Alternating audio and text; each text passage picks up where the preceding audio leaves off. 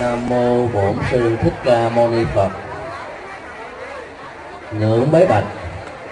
Chư tôn hòa thượng hội đồng chứng minh giáo hội phật giáo việt nam tại ba tỉnh, an giang, vĩnh long và đồng tháp. Ngưỡng bế bạch. Chư tôn đức, lãnh đạo ban trị sự thành hội, tỉnh hội phật giáo, tỉnh an giang tỉnh đồng tháp và tỉnh vĩnh long. Kính thưa chư tôn đức tăng ni, kính thưa đại đức thích giác ân, trụ trì chùa quan âm. Kính thưa đại thức thích tam đức, cùng toàn thể chư vị phật tử tham dự lễ an vị tôn tượng đức phật bổn sư thích ca nhập niết bàn. Thật là một duyên lành đến với tất cả tăng ni và phật tử chúng ta khi tôn tượng của đức phật bổn sư thích ca nhập niết bàn, được tôn tạo và tôn thờ tại khuôn viên của chùa Quan Âm Phổ Tự. Có thể nói đây là tôn tượng kỳ quan của Phật giáo miền Tây, với chiều dài 32 mét và chiều cao 7 mét. Trên khắp thế giới hiện nay chỉ có một số nơi làm công tượng Đức Phật gặp đức Bàn. Tại Ấn Độ, Kusinaga, nơi tưởng niệm Đức Phật gần um, uh, 2.600 năm về trước qua đời tại vườn Ta La Sông Thọ tôn tượng đó cũng không dài bằng 32 mét như tại chùa Quan Âm tại đất nước Thái Lan một tôn tượng Đức Phật nhập Niết Bàn cũng không có chiều dài tương tự. Ở Việt Nam chúng ta có hai tôn tượng. Tôn tượng đầu tiên được uh, xây dựng vào năm 1966 tại chùa Linh Sơn Trường Thọ núi Tà Cú với chiều dài 49 mét. Tượng trưng cho 40 năm 49 năm hoàng hóa của Đức Phật theo truyền thống Bắc Tông. Chiều cao của tôn tượng đó là 11 mét. Chiều dài 32 mét là một con số biểu tượng cho 32 tướng cốt của các bậc đại nhân mà Đức Phật Thích Ca đã có.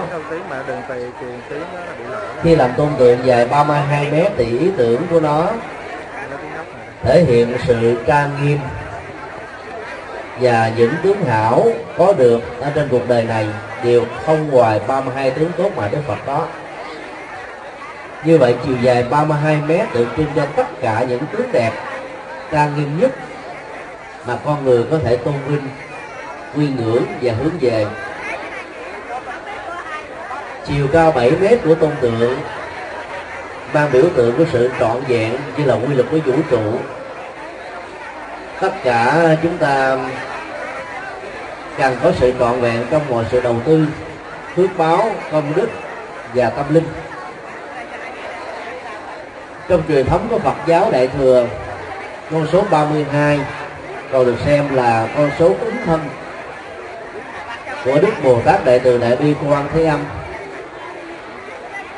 Quá độ tất cả chúng sinh thành công một cách viên mãn, lệ thuộc vào cách thức tiếp cận và hiểu được căn tánh của chúng sinh như thế nào. 32 ứng thân đó là biểu tượng của sự trọn vẹn. Và thể hiện qua 32 ứng thân này, thì việc hóa độ tất cả chúng sinh sẽ được thành tựu một cách viên mãn.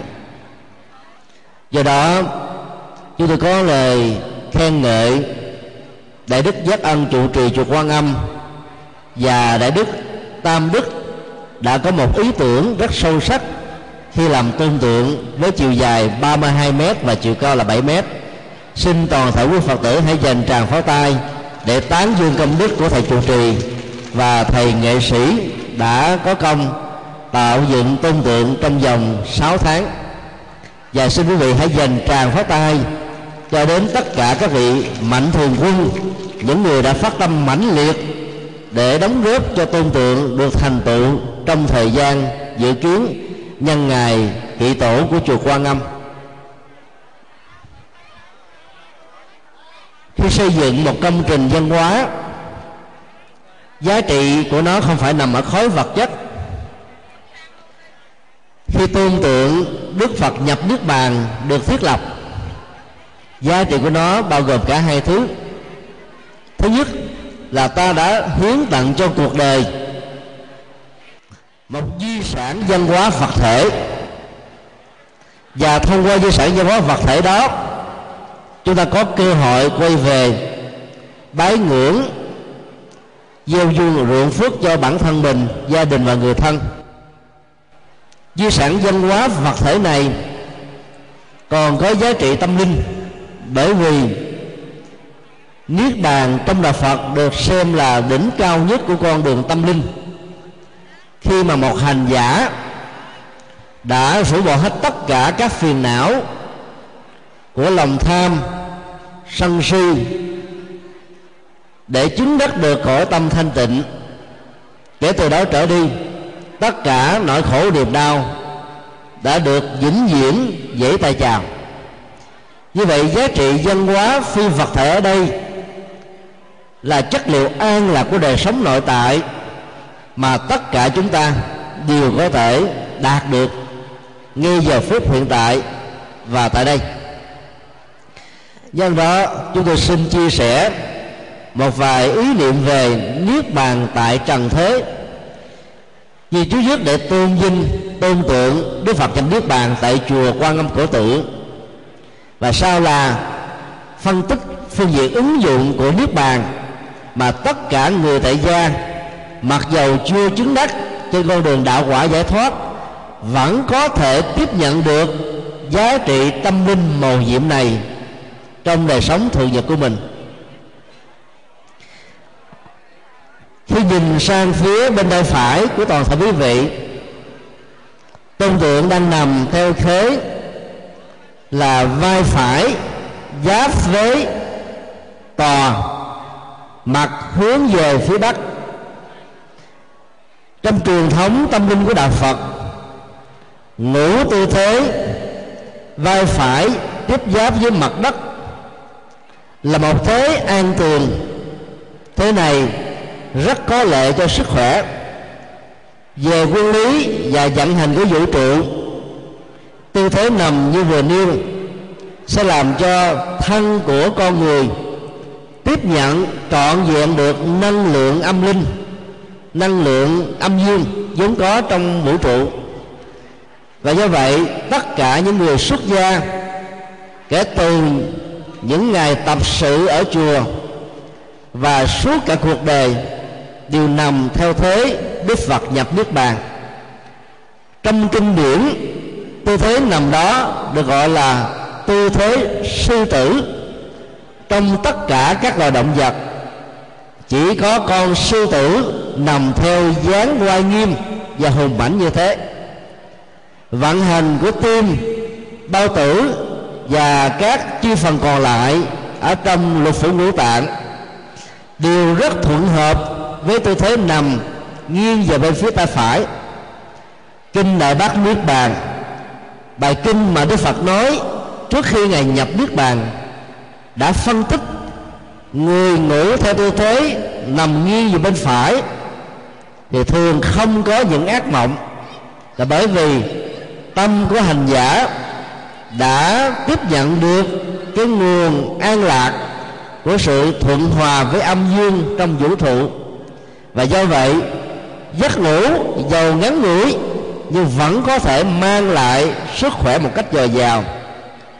Trong kinh đức phật mô tả, mỗi ngày ngày chỉ nằm ngủ chỉ có khoảng 2 giờ cho đến 3 tiếng mà thôi như vậy, toàn bộ thời gian khoảng 21 giờ đều dành cho các công việc Phật sự. Ban đêm thì ngài thuyết giảng cho chư thiên. Về khuya thì ngài thuyết giảng cho các vị bồ tát ở các hành tinh khác. Suốt 12 giờ của ban ngày là phật sự dấn thân độ thế cho tất cả những người hữu duyên. Với ba tiếng đồng hồ ngủ, ấy thế mà đức phật vẫn có được tuổi thọ 80 là chuyện hy hữu trên cuộc đời.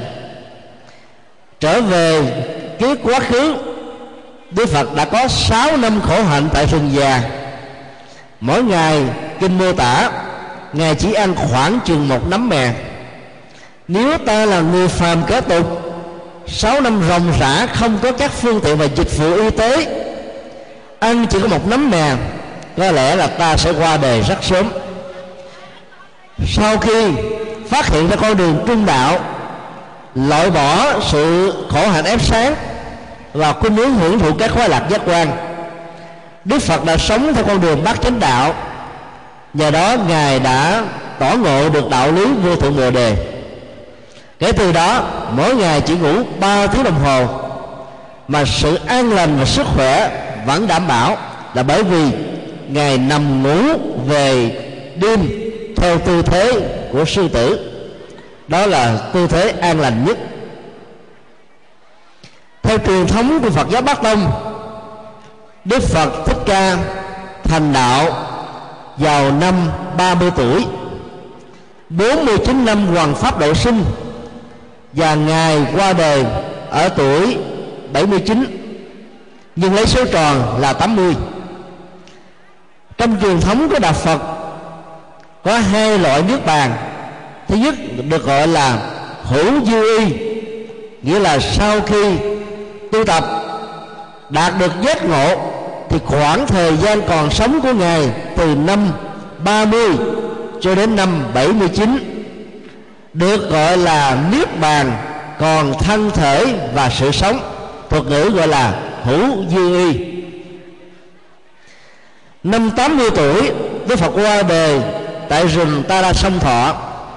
Sau nhiều năm hoàng hóa, để lại cho đề trên 300.000 bài kinh, dài, ngắn và vừa độ thoát hàng trăm ngàn người tại Ấn Độ. Giếng sáng đạo vàng của đạo Phật đã có mặt tại Ấn Độ, sau đó đã lan truyền khắp cõi Á Châu.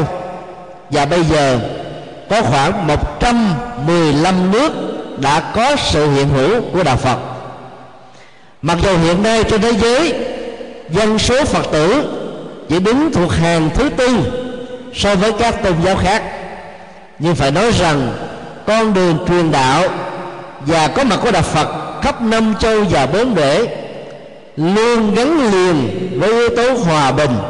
Bởi vì đạo Phật mang hòa bình, hạnh phúc đến mọi người và mọi loài chúng sinh. Chất lượng niết bàn đó để được hiểu, không chỉ có những bậc giác ngộ mới có. Tất cả chúng ta khi thực tập các pháp môn, hoặc là thiền tông hoặc là tịnh độ tông, hoặc là mật tông ta vẫn có được yếu tố của niết bàn trong vòng vài phút, vài ngày, vài tháng. Nghĩa là chất lượng niết bàn của chúng ta là có giới hạn và đạt được ở mức độ từ 5 cho đến 10 phần trăm sự khác biệt căn bản giữa một người phàm như chúng ta và bậc đại giác ngộ như đức phật là nằm ở chỗ là ta đạt chỉ là một phần, còn các ngài là đạt được một trăm phần trăm. Theo truyền thống Phật giáo Nam Tông, Đức Phật thành đạo vào năm 35 tuổi và nhập Niết Bàn vào năm 80 tuổi. Như vậy, ngài chỉ có 45 năm hoàng pháp về ngày và tháng cũng có sự khác biệt. Theo truyền thống của Phật giáo Đại thừa, Đức Phật nhập Niết Bàn vào ngày rằm tháng 2 âm lịch của Việt Nam. Theo truyền thống Phật giáo Nam Tông, thì ngày qua đời vào ngày rằm tháng tư âm lịch. Cũng theo truyền thống này ngày đản sinh ngày thành đạo và ngày nhập nước bàn cũng đều là ngày trăng tròn tháng ve sắc. Mà đất nước Việt Nam của chúng ta đã may mắn vào tháng năm 2008 vừa rồi, vinh dự được Liên Hợp Quốc và Quỹ ban tổ chức quốc tế giao phó tổ chức đại lễ tam hợp mừng Đức Phật đản sinh, thành đạo và nhập nước bàn tại trung tâm hội nghị quốc tế Mỹ Đình với số lượng 74 quốc gia tham dự và trên 600 phái đoàn khắp nơi trên thế giới đại diện các truyền thống tâm linh của đạo Phật khắp toàn cầu. Số lượng tăng ni Phật tử đến bái viếng vào những ngày hôm đó là trên 50.000 người. Đó là một duyên phúc rất lớn cho đạo Phật của chúng ta. Ngày hôm nay, tại chùa Quan Âm Khổ Tự dưới sự chứng minh của hòa thượng bổn sư, chùa Kỳ Viên, đại đức Giác Ân đã kiến dựng thành công với sự phát tâm của đại đức tam đức và sự phát tâm mãnh liệt của quý phật tử xa gần tôn tượng này đã trở thành bảo vật của phật giáo miền nam và là bảo vật của phật giáo nước việt nam. Như vậy, hai tôn tượng tượng tại đây và tượng tại chùa linh sơn trường thọ, núi tà cú, là hai tượng đức phật nhập niết bàn, dài nhất mà chúng ta đang chứng kiến và biết được ở trên hành tinh này. Đó là một điều rất là quý báu. Trong kinh đại bác niết bàn, các vị a la hán và tất cả các vị phật tử vô cùng đau lòng khi chứng kiến cảnh đức phật qua đời một vị đại diện đương cơ pháp hội lúc đó hỏi đức phật thích ca, sau khi ngài qua đời thì tâm giác ngộ và nước bàn chứng đắc cao thượng nhất của ngài sẽ đi về đâu? Ngài sẽ mất vĩnh viễn trên cõi đời này, hay là như thế nào? Trong kinh Bali sự giải thích đơn giản là như củi hết lửa tắt lúc đó nếu ta truy tìm hướng của nhiên liệu vừa được tắt đó đi về phía đông tây nam bắc đông nam tây nam đông bắc tây bắc phía trên hay là phía dưới chắc chắn rằng ta không thể nào tìm ra được manh mối của nó. Chỉ có những bậc giác ngộ thì mới cảm nhận được sự tắt các nhiên liệu của sanh tử là như thế nào trong các kinh mô tả, chúng ta sở dĩ trở thành con người hoặc các loài động vật trở thành các chủng loại của chúng là bởi vì còn có tâm ái dục. Tâm dục là cội nguồn của sanh tử, là hấp lực và từ trường của ba cõi và sáu đường. Nhiên liệu của sanh tử đó được dập tắt hoàn toàn khi đức phật chứng đắc được đạo quả vô thượng bồ đề như vậy, niết bàn còn được hiểu nôm na là sự giác ngộ, là chứng đắc, là thành đạo, là tâm thanh định, là hết phiền não, và cụ thể là hết lòng tham, lòng sân, lòng si và các biến tướng dây mơ rễ má của chúng. Ta khó có thể tìm ra được dấu vết đi về của các đức như lai. Trong kinh đại bát niết bàn, theo truyền thống của đại thừa đức phật đã đưa ra một ánh dụ khá lý thú. Cũng giống như mặt trời, khi tắt lặng vào chiều, điều đó không có nghĩa là mặt trời mất hẳn. Ở nửa kia của trái đất, mặt trời sẽ dần dần ló dạng và xuất hiện 12 giờ. Như vậy 12 giờ ban ngày, mặt trời có mặt ở nửa này của trái đất. Thì 12 giờ còn lại, Đức Phật sẽ có mặt cũng giống như mặt trời có mặt, ở nửa kia của hành tinh. Sự ra đi của Đức Phật vào tuổi 80 được gọi là nhập niết bàn. Không có nghĩa là Đức Phật mất đi một cách vĩnh viễn. Sau khi một bậc thánh được giác ngộ, thì sự sanh tử luân hồi theo nền tảng và kéo theo của giáo dục không còn nữa, nhưng các ngài sẽ hóa độ tùy duyên vắng mặt ở hành tinh ta ba này, Đức Phật sẽ có mặt ở các hành tinh khác.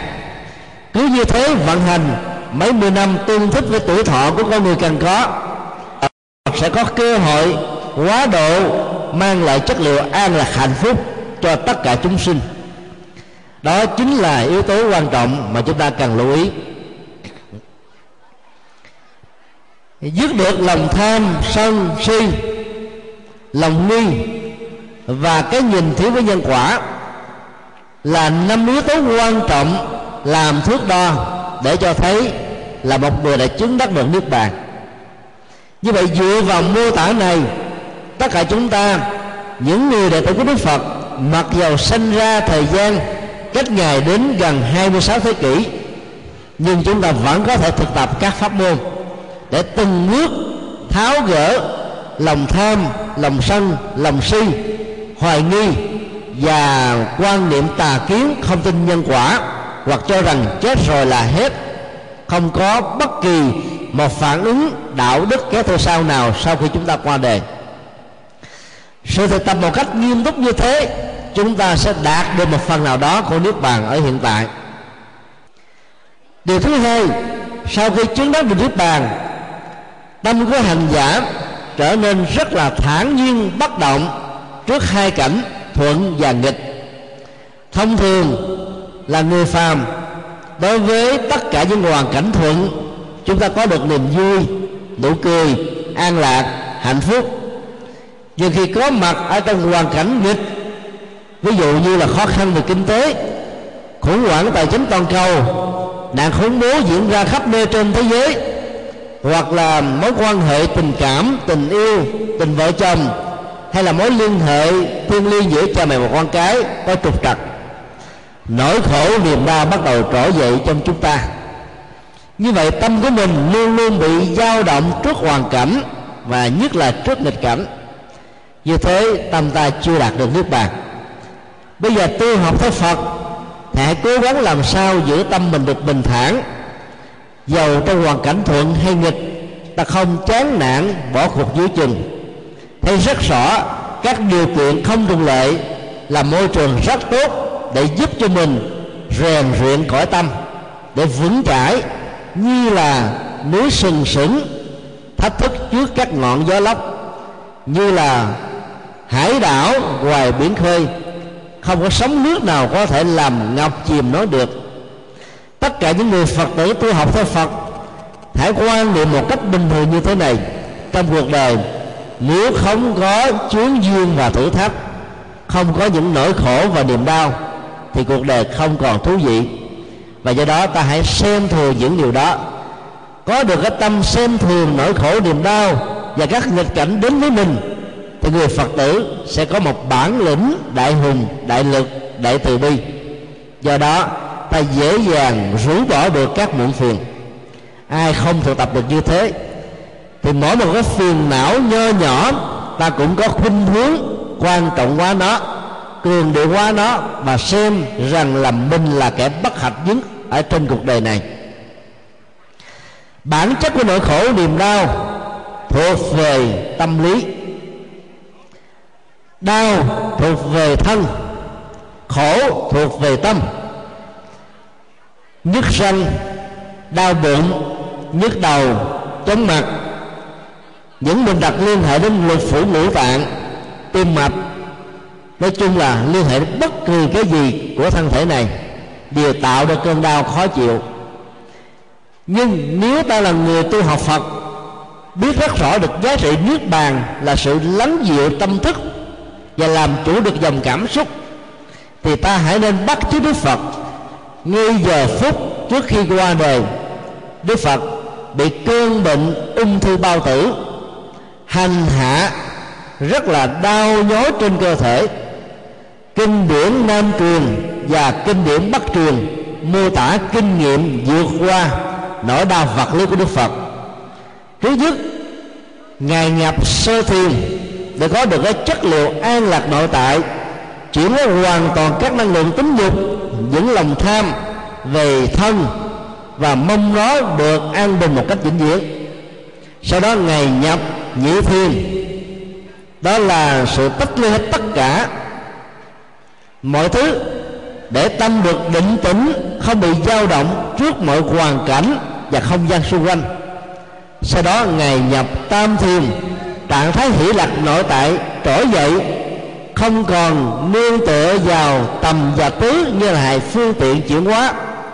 Sau đó ngày nhập vào tứ thiên để cho tâm trống rỗng như là trạng thái chân không không còn bị dướng dính vào bất kỳ một cái gì đang diễn ra trên thân, trong dòng cảm xúc, hoàn cảnh xung quanh.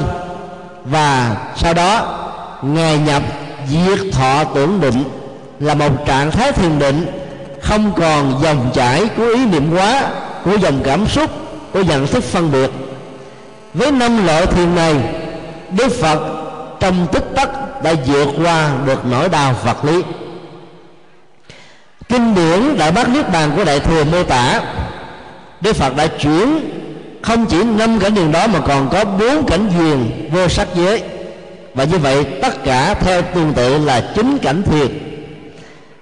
Để vượt qua cơn đau, quan sát cái tư thế nằm của đức phật, ngài không có chuyển động thân hay là chân cánh tay hoàn toàn yên lắng.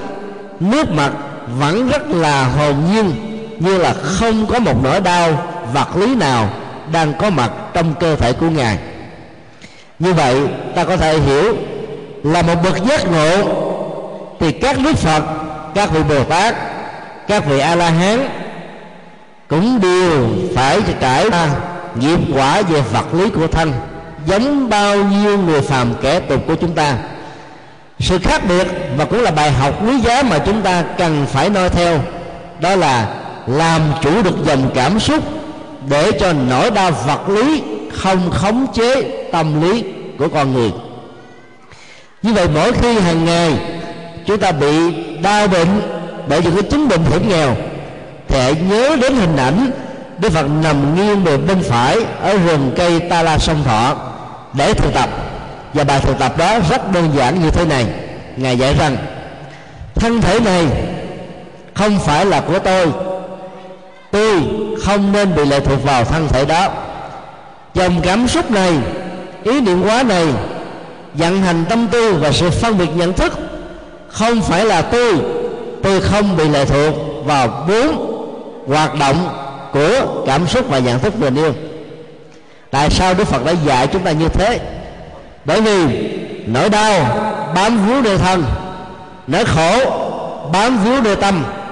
Tâm gồm có ba phương diện, cảm xúc, thái độ và nhận thức.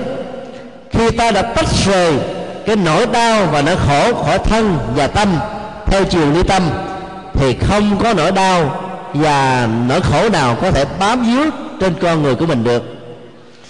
Tất cả chúng ta có thói quen đánh đồng cái thân thể là chính mình. Kể từ lúc nó có mặt ở trong phôi thai của người mẹ. 9 tháng 10 ngày, người mẹ khai hoa nở nhụy, ta có mặt trong cuộc đời với một khối lượng khoảng chừng hai ký rưỡi cho đến 5 ký. Sau đó nương vào vật thực và nuôi nấng của cha mẹ mà hình thành với vóc dáng chiều cao, hình thái mà bây giờ ta đang hiện hữu. Ta đánh đồng nó là chính mình tên gọi mà cha mẹ đặt cho chúng ta theo khai sinh và tên tục, ta được gọi ở trong nhà. Đều được chúng ta nhân kết quá và đánh đồng là cái tôi của mình. Chính vì thế, ai thiên tổn đến danh tánh hay là thân thể vật lý của mình, hoặc là làm cho dòng cảm xúc của mình bị đau khổ, thì ta nghĩ rằng cái tôi của dân nga quỷ thị bây đó đang bị khổ đau. Chính vì chấp vào cái đó cho nên ta dễ dàng bị khổ đau theo thân thể vật lý khi nó bị bệnh. Bắt chước đức phật, ta thực tập, thân thể vật lý này chỉ đóng vai trò chức năng như là một cổ xe. Mấy mươi năm ta có mặt trong cuộc đời, ta đang vay mượn cổ xe để đi. Đức phật, trước lúc nhập nước bàn, đã có lời di chúc với tất cả chúng ta rằng, cổ xe mà ngài sử dụng đã đến tuổi 80 năm rồi dĩ nhiên nó phải cũ kỹ. Vàng đồng phải bị rơ các chi phần trên cơ thể sẽ bị đau nhất là chuyện rất bình thường. Ngài khuyên tất cả đệ tử của ngài hãy bình thản đừng để cho nỗi đau thương tưởng của người học trò dành cho vị thầy mà rơi những dòng lệ. Lúc đó, đó các vị phàm tăng và những người phật tử cũng không thể nào nén được dòng cảm xúc vì phải vẫy tay chào vĩnh viễn với một bậc đạo sư khả kính trong khi đó, các vị thánh tăng a la hán các vị bồ tát vẫn thản nhiên vì các ngài hiểu rất rõ nguyên lý vô thường, hữu sanh, hữu diệt. Ai đã từng có mặt ở trong cuộc đời này với thân thể của một người phàm kẻ tu thì đến một lúc nào đó phải vẫy tay chào với nó. Hiểu được thân thể chỉ đóng vai trò chức năng cho nên ta không để cho dòng cảm xúc làm cho mình rơi những giọt nước mắt ở trên gó gò má, với những giọt châu động lại. Học được bài học này, thì ta phải tiễn đưa một người thân qua đời. Ta nghĩ rằng ta đang tiễn đưa người đó về thế giới tây phương cực lạc. Lẽ ta phải mừng có đâu phải buồn mà rơi những giọt nước mắt. Trong giờ phút lâm chung mỗi một giọt nước mắt của người thân còn lại sẽ trở thành một dây xích. Nếu trong gia đình có hai chục thành viên, ai cũng gào thét, đập mình, đập gối, gào khóc, thì ta đang thiết lập cả hai mươi sợi dây xích về tình cảm. Và do vậy, người thân thương của chúng ta rất là khó lòng vẫy tay chào để tái sanh theo nghiệp là những người phật tử ta phải học theo đức phật là bình thản. Bình thản ở đây không có nghĩa là không có tình thương, mà ta chuyển hóa tình thương theo cái hướng tâm linh để giúp cho hương linh sớm được siêu thoát. Lễ cầu siêu của đạo phật là nhằm giúp cho hương linh nhận diện được hai điều. Thứ nhất, thân thể này không phải là tôi, tâm thức này không phải là tôi. Cho tôi cho nên tôi không dạy gì bám vào cái thi thể như là khúc gỗ bị vứt ở đồng quan hay là nằm bất động ở dưới cái huyệt mộ. Dân gian việt nam thường nói những cái câu, về chữ chính suối, về với ông bà tổ tiên, hay là về với chiếc mộ, về với nghĩa trang là nơi an nghỉ cuối cùng. Đó là quan niệm vô cùng sai lầm mà người phật tử cần phải điều chỉnh trong tiến trình của sanh tử, không có nơi nào là nơi an nghỉ cuối cùng. Lòng đất hay là nơi quả thiêu, chỉ là nơi tạm thời để làm lễ.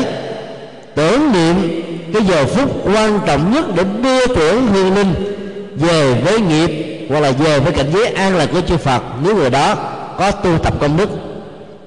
Nội dung thứ hai, các thời kinh nhằm nhắc nhở hương linh rằng năm tháng ngày giờ mà người đó trút bỏ hơi thở cuối cùng trên cuộc đời này là ngày giờ khai tử. Các hương linh được khuyến khích cần phải thừa nhận đó là một sự thật. Rất nhiều hương linh không thừa nhận là một sự thật, cho nên bám víu trên cái cơ thể vật lý là một cái xác chết, hoặc là bám vào cái mồ nguyệt hay là bám vào cái nhà nơi có quá nhiều tình cảm đẹp. Và do vậy lẫn quẩn trong sanh tử luân hồi với hình thức là ma hoặc là quỷ. Thứ bảy và chủ nhật vừa rồi, tại phú quốc, lãnh đạo của giáo hội phật giáo việt nam và đảng cũng như là toàn dân ở tại đây đã làm lễ cầu siêu tập thể cho khoảng một nghìn hai tâm các hư linh đã tìm được hài cốt. Đó là một sự mầu nhiệm vô cùng. Cách đây chưa đầy vào ngày thứ bảy và chủ nhật, sau lễ cầu siêu tập thể của chư tôn đức, hai nhà ngoại cảm bà Năm Nghĩa, bà Địa Vũng Tàu và nhà ngoại cảm Phan Thị Bích Hằng ở Hà Nội đã tìm ra được lần đầu là tám trăm mấy chục hài cốt. Và bây giờ thêm hơn 400 hài cốt, nâng tổng số gần 1.300 hài cốt. Sáu lần trước trong vòng mấy chục năm qua, nỗ lực tập thể như thế chỉ tìm được chưa đầy 600 hài cốt. Như vậy cho đến bây giờ là có khoảng gần 1.800 hài cốt của các nghĩa sĩ đã được tìm do chôn tập thể ở tại đảo Phú Quốc. Theo các số liệu ghi lại, có khoảng 4.800 các nghệ sĩ đã bị chết và chôn sống tại đây. Khi khơi quật lên, trong đầu của các nghệ sĩ đó còn có những cái cây đinh dài khoảng hai tấc mà những người Việt Nam làm tay sai cho Pháp và đế quốc xâm lăng đã dùng búa đấm vào đầu của các nghệ sĩ trước khi chết, các nghệ sĩ này đã nói, chúng ta là người Việt Nam của nhau. Tại sao phải bán nước mình để làm tay sai cho giặc? Và hành hạ người Việt Nam mất cả tính người như thế. Rồi họ đã chết ở trong sự anh hùng và oanh liệt bất khuất. Hương hồn của họ cho đến bây giờ còn rất nhiều người chưa siêu thoát. Lần trước, hương linh, có một hương linh đã đối thoại với nhà ngoại cảm phan thị bích hằng. Hương linh này, vừa đi khởi nghĩa có 7 ngày, và cũng là 7 ngày vừa làm lễ hôn thú với người vợ, rất là dễ thương. Sau đó đã bị giết chết. Suốt mấy chục năm qua, anh chưa được siêu. Yêu cầu nhà ngoại cảm phan thị bích hằng hãy gọi con số điện thoại di động của người vợ. Bí thư tỉnh ủy và nhiều quan chức của chính phủ cùng nhiều chư tôn đức tăng đi có mặt đã chứng kiến cuộc đối thoại diễn ra. Phan thị bích hằng đã hỏi, làm sao tôi biết được vợ của anh bây giờ có số điện thoại nào? Hương linh đã đọc ra số điện thoại di động. Phan thị bích hằng đã nói kết điện thoại di động và hai bên đã nói với nhau, người vợ bên kia bây giờ đã gần bảy chục tuổi và thừa nhận rằng tôi có một người chồng đi khởi nghĩa, bảy ngày là mất tích cho đến bây giờ. Tên của ông đúng với hương linh được thừa nhận. Và ông đã kể lại những cái kỷ niệm rất đẹp trong ngày lễ cưới. Và anh ta đã hứa rằng là đến ngày khải hoàn giành được độc lập của dân tộc, sẽ trở về thăm vợ và thăm quê hương. Nhưng ngày đó, anh ta chưa nhìn thấy mặt thì đã trở thành người thiên cổ. Trong chiến tranh rất nhiều người đã ra đi bằng những tâm trạng như thế. Có người trong túi của mình vẫn còn lá thư, chưa ráo mực mà mình viết chuẩn bị gửi cho vợ và con, hoặc là cho cha mẹ và nuôi mất sức lao động. Có nhiều người vẫn còn giữ tấm hình của đứa con sơ sinh của mình. Có người giữ tấm hình của người vợ hiền. Tất cả những tình cảm đẹp đó nó làm cho họ huyến luyến mà khó ra đi được các lễ cầu siêu tập thể như thế có một ý nghĩa vừa nhân đạo, vừa tâm linh và vừa xã hội. Dân gian việt nam thường nói, âm siêu thì dương mới thạnh rất nhiều người đã bỏ mạng vì đất nước, vì quê hương. Nếu không được giúp cho họ được siêu, thì họ uất hận mà khó có thể phù hộ cho những người còn sống. Do đó, ta phải thực tập và bắt chước làm sao để giúp cho hương linh quá cố hiểu rõ được vô thường, vô ngã, tiêu giao miền tịnh cảnh, tha khóa chính đài sen, nghiệp dứt chốn ba đường, làm bà con phật pháp. Vì còn lẳng quẩn trong mấy nhà ở mộ huyệt, hay là bám vào trong thi thể, hay là cái nơi đã diễn ra tai nạn dẫn đến cái chết đột tử, đột biến, thì hương linh, vĩnh viễn sẽ bị chìm trong nỗi khổ niềm đau của kiếp ngạ quỷ trong luân hồi. Do đó ta phải học theo gương hạnh của đức phật là phải thản nhiên trước cái chết, không để cho những giọt nước mắt gào thét làm động tâm của người ra đi. Lúc đó ta chỉ cần làm các công đức đúc tương, tạo tượng, hồi hướng công đức, hoặc là làm từ thiện cho những người già, trẻ mồ côi, hoặc là các hoạt động nhân đạo, thì hồi hướng công đức đó, phước báo này, hương linh sẽ tiếp nhận được như là một tài khoản công đức. Tài khoản công đức đó sẽ đi với con người ở trong các tiến trình của sanh tử. Gia tài, sự nghiệp chẳng những không mang đi được, mà việc bám víu tâm lý vào đó sẽ là một nỗi đau và sẽ là một sợi dây xích làm cho chúng ta bị kẹt trong sanh tử và luân hồi. Trước khi ra đi, đức phật còn di chúc chúng ta một điều. Tất cả các đệ tử hãy tinh tấn để đạt được những điều chưa đạt. Hãy tu tập để được hạnh phúc đối với những gì chưa được hạnh phúc. Đừng thương tiếc thầy mà phải bị quỵ lụy và khổ đau. Đây là lời di chúc vô cùng có ý nghĩa. Khi những người cha, người mẹ, ông bà tổ tiên trong gia đình đi, lời di chúc là hãy mong làm sao cho con cháu của mình gây dựng gia nghiệp và giữ vững được cái nền văn hóa của gia tộc và những người con thảo cháu hiền, hãy nương theo lời di chúc đó, để sống hòa thuận thương yêu đầm bọc lẫn nhau. Chứ đừng vì thế mà tranh giành quyền lợi.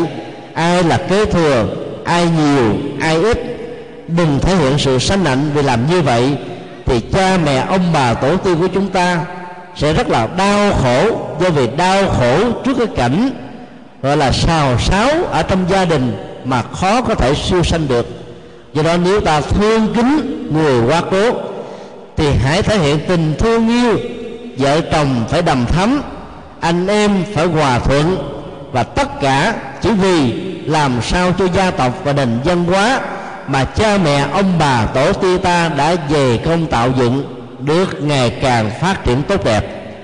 Làm được như thế là ta đang nỗ lực làm những việc rất là có ý nghĩa cho cuộc đời.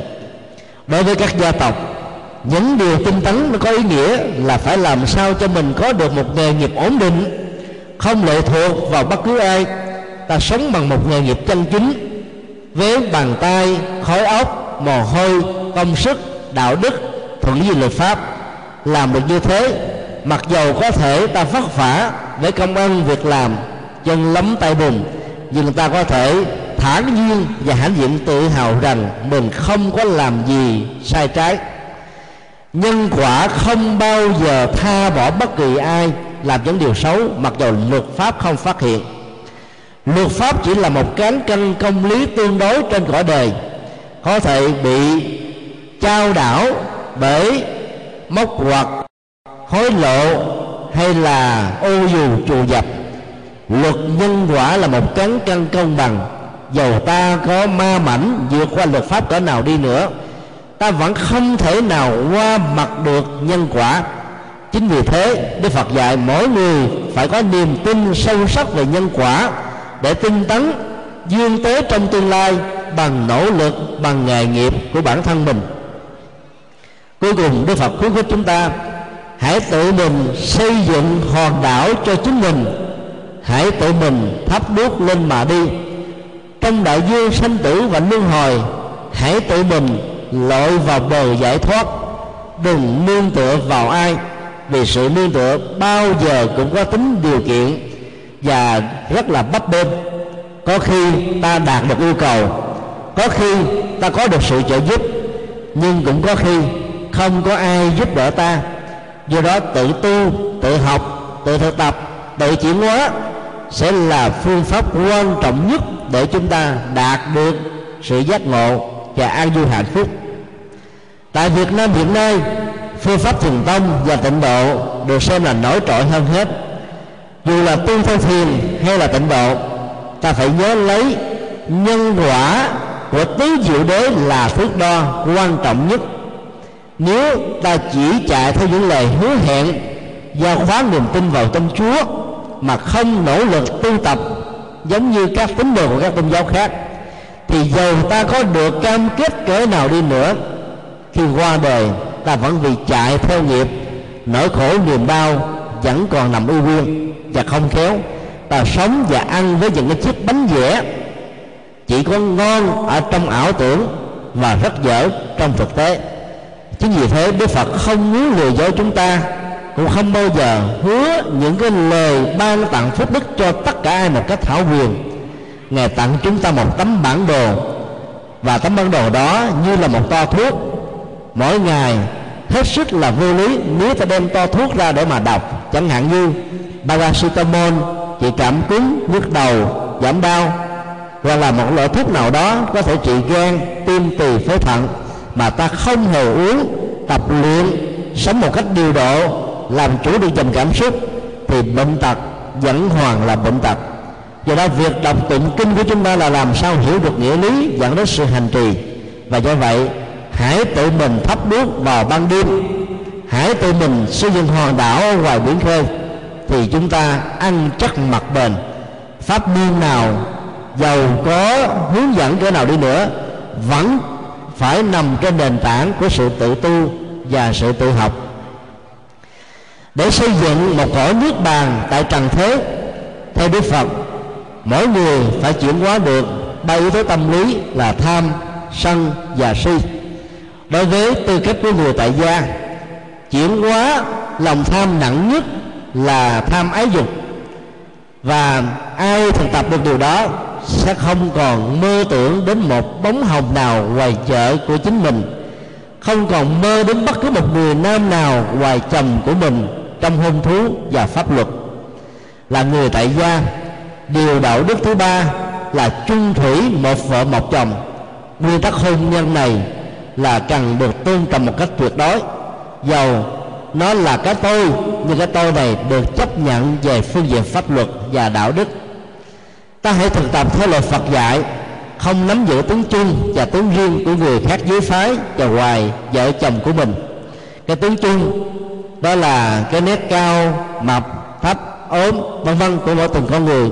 Còn nét riêng, đó là cái ánh mắt, nụ cười làn da mái tóc, tướng đi, điệu bộ, giọng nói, vân vân, có mặt ở trên cơ thể. Sự để ý về những thứ đó sẽ làm cho chúng ta dễ dàng so sánh vợ chồng mình với người khác. Và rất nhiều người trong sự so sánh đó đã không còn cảm thấy vợ chồng mình là hấp dẫn nữa. Có thể phê bình vợ mình còn tệ hơn là vợ thằng đậu, chồng mình còn hơn là là chồng của bà đậu hay là chị đậu. Và do vậy ta dễ dàng phá vỡ hạnh phúc và hôn nhân. Cho nên để có được cái niết bàn tại thế chỉ có lòng tham, thì ta hãy hài lòng với vợ chồng.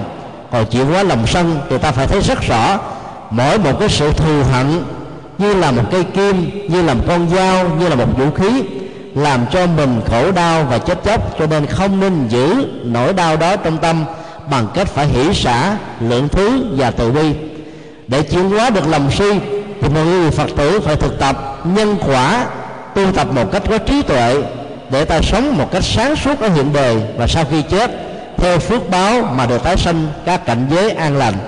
Mỗi người nếu chuyển hóa được lòng tham, sân và si như thế, mặc dầu chưa chứng đắc được nước bàn như đức phật, thì ta cũng đã tạo dựng được một cõi nước bàn trong tâm, trong hành động, trong bản thân mình. Và ta đã góp phần xây dựng một cõi nước bàn ở trong nhà của mình và góp phần xây dựng nước bàn tại dương gian này đó là ý nghĩa về việc nhập niết bàn của đức phật. Chúng tôi xin hiến tặng đến toàn thể quý vị và mong quý vị hãy thực tập một cách tinh tấn để có được niết bàn an vui, hạnh phúc trên cuộc đời này. Kính mời toàn thể quý vị hãy đứng dậy trang nghiêm, hồi hướng công đức để mong cho cõi nước bàn có mặt ở khắp mọi nơi.